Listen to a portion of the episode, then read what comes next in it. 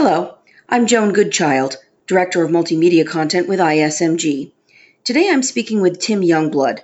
Youngblood is a corporate vice president and the chief information security officer with McDonald's, the global food service retailer. Youngblood recently took the position with McDonald's after several years as CISO for Kimberly Clark. Our topic today is securities communication with the board. Hi, Tim. Tell us more about yourself. Hi, so, Joan, I've been in industry over 30 years. I've played uh, multiple roles in uh, the technology arena. Um, I've been uh, an engineer. I've been, um, you know, an incident response manager, and I've, I've been CISO for at least the last 10 years of my career. Communication between the CISO and the board obviously comes with it a certain set of expectations. What are those, in your opinion? Yeah, so Joan, uh, it's definitely changed over the last uh, I'd say three years or so. Um, you know, here recently I was part of uh, a roundtable of the top 100 CISOs, and uh, there was a polling question asked uh, how many report to the board on a regular basis, and uh, the, the uh, stats on that, that polling question came back uh, over 50%. And when you looked at the historical view of that same question three years ago, it was below 30%. So a lot's changed now where uh, CISOs are now being requested to come and talk to the boards. And they're being asked to explain the current state of security and what that impact is to the business. And so CISOs are having to uh, shape their messaging uh, to an, an, audience that is a, a new audience for, for many of them. And so, drilling down into that now, what does that mean? What are some of the elements that they are expected to be able to inform the board of what should they and should they not bring into those meetings today? Yeah, so I think the first thing a, a CISO's got to understand is sort of the expectations of a board, right? And, and a board has fiduciary duties, uh, and and there's two primary parts to that. There's duty of care, which you know, a board is there to help uh, make decisions based on information that's given to them, and there's duty of loyalty, which means they're acting on the best interests of the organization. And so a CISO needs to understand that and when they're presenting to a, uh, a board that they're, they're taking those two things into account, right? What what information are you giving them? And then, you know, what is it that they need to do from an advice perspective and um, guidance from providing you what you need to make sure the organization is successful.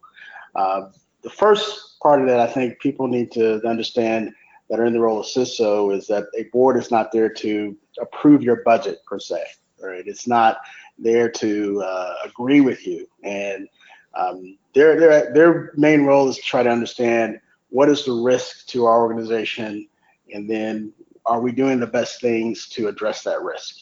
And they want to make sure that at the end of the day, that you as CISO, you have you know the tools that you need, and you've got a plan to address it. That's ultimately what they want to know. What are some mistakes that some CISOs might make in terms of heading into those meetings and those discussions and presenting information that they might not be interested in? Yeah, I think you know a lot of CISOs, particularly the ones that have come up through the technical ranks, uh, just like myself, are, are used to taking um, information and talking to a technical audience.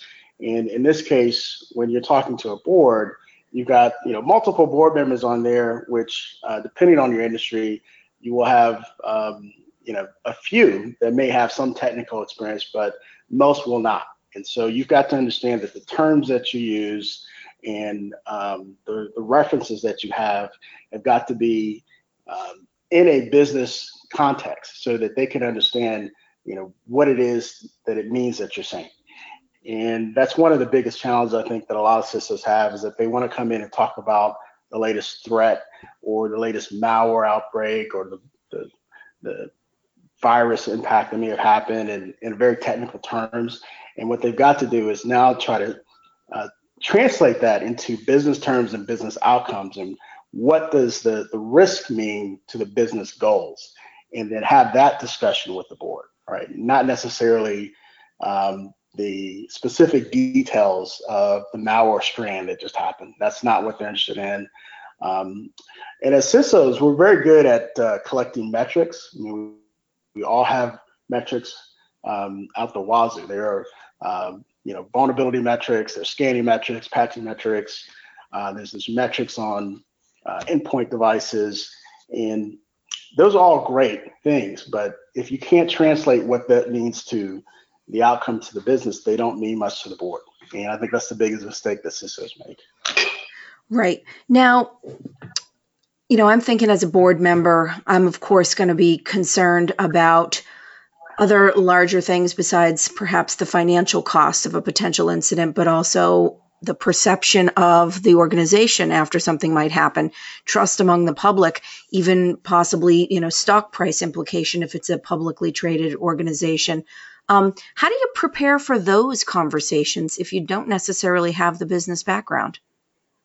Yeah, and that's where you know the CISO's got to um, work and connect with uh, their partners um, throughout the company. And when I think of partners to the CISO, I'm thinking of uh, who's the head of privacy. If you have a chief privacy officer, you know, connecting with them and understanding what the business impact of uh, some of the work that you do will have uh, in their arena, and them explaining to you how they may have done that in discussions they had with the board. That includes legal, um, you know, the internal audit organization who generally owns one of the subcommittees that most CISOs talk to, and that's the audit committee.